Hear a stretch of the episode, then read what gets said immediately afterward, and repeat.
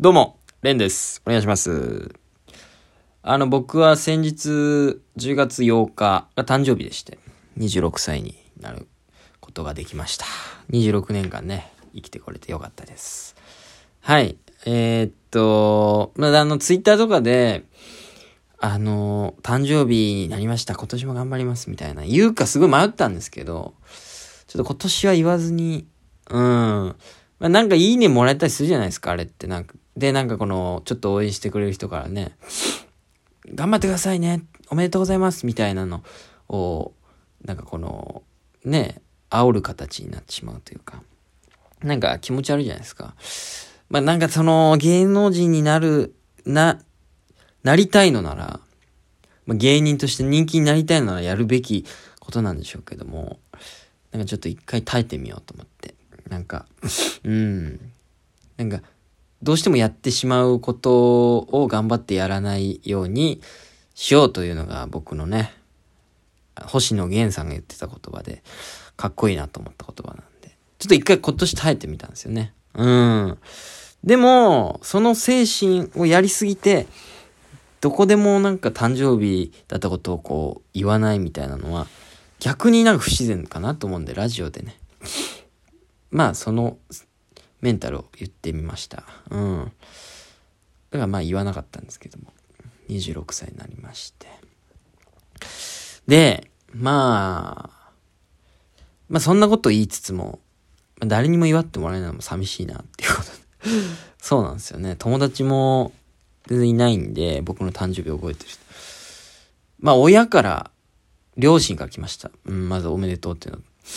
と、あと、中学の時に僕のこと好きだった女の子 から来たのだけでしたね。うん。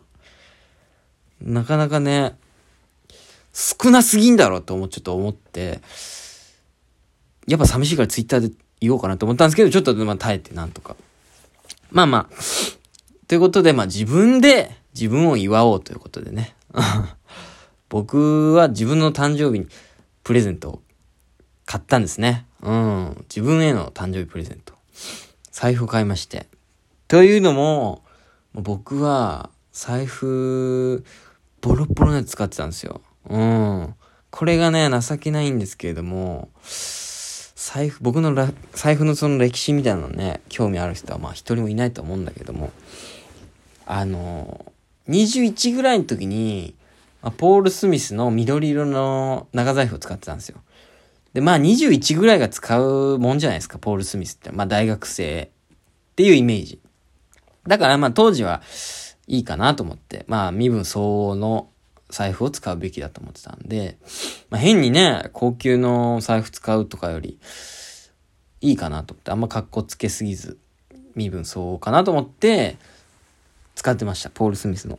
で、それがですね、あの、僕は当時上京したばかりの時に、小田急線の読売ランド前っていうところに住んでたんですね。坂がめちゃくちゃ多くて、自転車を買ったんだけども、あの、行きはいいんですよ。自分家から、あの、ちょっと出かける時には、下りなんで、行きはいいんですけど、帰りが、上り坂すぎて、きつすぎて、みたいな思い出の、上京したての時に住んだのが読売ランド前。で、しかも上京って言い切れないのが、その、住所は神奈川の川崎市なんですよ、あそこ。だから、それが嫌で、東京に来たって、心底言えないみたいな。で、あの、すぐ引っ越しちゃったんですよ、下北沢に。なんですけど、まあ、その時、あの、読売ランド前に住んでた時に、読売ランド前にね、住んでる方知ってると思うんですけど、日高屋があるんですよ。ちょっと今もあんのかな？ちょっと、知りゃ、わかんないですけど、そういえば行ってみたいな、読売ランド前。ね、あったんですよ、当時。2016年、7年ぐらい。その日高屋に行って、飯を食って、でその上り坂を 自転車を押して帰るみたいなことが毎日だったんですよね。で、その、キッチンも狭くて料理もできないところなんで、もうほとんど日高屋で食ってて。そこで日高屋を知ったみたいな。うん。地方にはないんですよ、日高屋って。もう東京のもんですよ、あれほぼ。日高屋で毎日飯食ってた時期が1年間ぐらいあったんですよね。だからやっぱ日高屋たまに通ると、あの頃思い出すんですよね。19、20歳の頃。懐かしいなと思うんですけど。まあちょっと話はそれたんだけれども、その日高屋で飯を食ってる時に、なんかね、隣の、なんかこう、ちょっとね、この言葉良くないかもしれないですけど、ホームレスっぽい見た目のおじさんが飯を食ってたんですよね。僕の、まあ、2個隣ぐらい、1個空席で、その隣ぐらいに、この、食べてて、あ、ちょっとみすぼらしい方がいらっしゃるなぐらい。まあ、でも日高屋なんで、まあ、どんな、いろんな方来るじゃないですか。うん。まあまあ、しょうがないなと思って。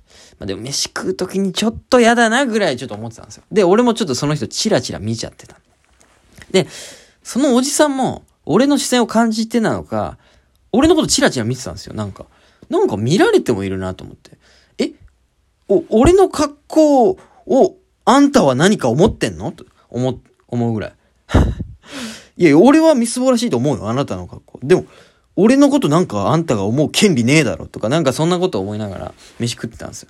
で、なんかじーっと見てんなーっていう瞬間もあって、でもちょっと怖くて、僕は目合わせなかったんですよね。うん。まあそんなこともあって、まあちょっと日高屋食べ終わって、だからちょっとゆっくりしてたら、まあ先にそのおじさんが出てったんですよね。会計を終えて。ああ、あの人先に行ったわ。と思って、俺もそのしばらくしてからその店を出た、出ようとしたんですけど、会計しようとしたら、財布がなくて、あれ？あれ？すいませんすいません。あれ？財布ない。ごめんなさいみたいな。で、その店員さんも、あ大丈夫ですか？みたいな。財布ないですか？みたいな。ごめんなさいみたいな。ちょっといつもポッケに入れてるはずなのにないなみたいな。カバン、なんかバーって見てもない。あれ？みたいな。で、あれ？俺今日財布持ってないかなと思ったんだけど、よくよく考えたら、さっきまで電車に乗ってたんですよ。で、その、えー、っと、まあ、パスモを使って帰ってきたことを思い出して、あれ？さっきまであったはず。日高屋に入る時まで多分あったなぁと思って、まさかそんなことないと思うんですけど、隣のおじさんに取られてないよな、みたいな。ちょっと思ったんですよ。まあまあ、そんなわけねえかと思って、一旦、その、交番に行こうと思って。でも、そのお店を出る支払わずに出たら、まあ食い逃げになるから、とりあえず僕の一番今持ってる大事なもの、スマホをここに置いていくんで、ちょっとすいません。交番行かせてもらっていいですか？で、すぐ戻ってきます。ということで交番に行ったんですよ、近くの。で、交番に行って、事情を説明したら、そうですか？一旦そのお店行って、ちょっと監視カメラあるか見てみましょうって言って。で、監視カメラを確認してくれたんですよ。そしたら日高屋の人も、あ、いいですよ、みたいなので動画見てくれて。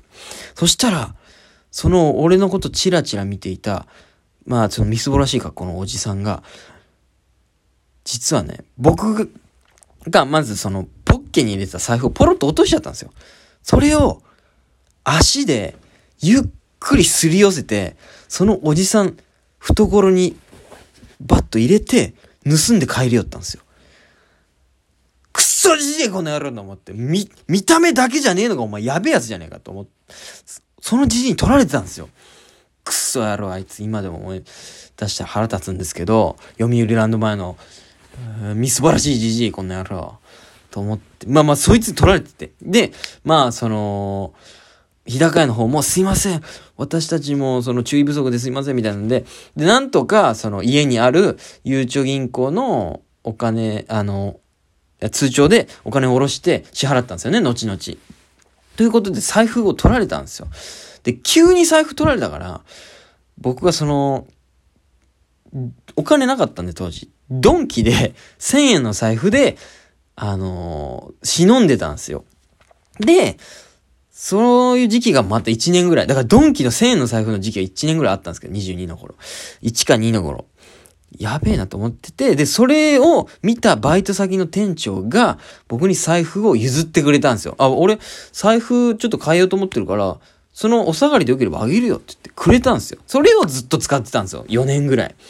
で、その財布ってのが、あの、ビトンの財布なんですけど、で、もう使い込まれた財布で、それもその店長が28歳ぐらいの店長だったんですけど、19の頃から8年ぐらい使った財布で、ボロボロで、で、しかも、その当時付き合ってた、あの、メンヘラの彼女からもらった財布なんだよって言ってて、で、そのパカッと財布開けたら、そこに YF っていう、まあその店長の、あの、名前のロゴなんですけど、YF って書いた、そのメンヘラからもらった怨念が詰まった財布を使ってたんですよ。うん。っていうのを4年間使ってたんで、ずっと変えたいなと思ってたんですけど、これが芸人の差がで、毎回この財布の話になった時に、俺は、この前のバイト先の店長にもらった、もっと可能がとんでもないメンヘラで、その怨念が詰まった財布を使ってます。だから貧乏なんです。みたいなことを言うことで、どこでも笑いを取ってきたんですよね。うん。それがあって、この財布持ってたらウケるっていうの邪念があって、ずっとこれを変えれずにいたんですよ。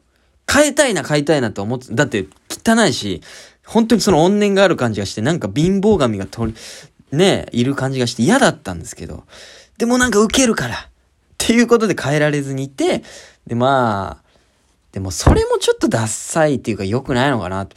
この、なんつうの、小道具一つで、ちょっとした笑いが取れるという、情けない笑いの取り方。これはもう逆にダサいかなと思って、この財布、受けを取れるね、小道具から卒業できたということで、26歳になることができたんですね。うん、だからまあ、この財布から卒業できたということで、まあ俺は一つ、ちょっと成長できて、いい年を取れたんじゃないかなと思っている次第でございますね。うん。まあ、26話だから財布をね、新しくして幕開けたわけなんで、ちょっと今年1年本当に勝負っすね。タイタンライブも今週あります。M1 もあります。ちょっと頑張ろうと思っております。という話でございました。ありがとうございます。じゃあまたね。うん。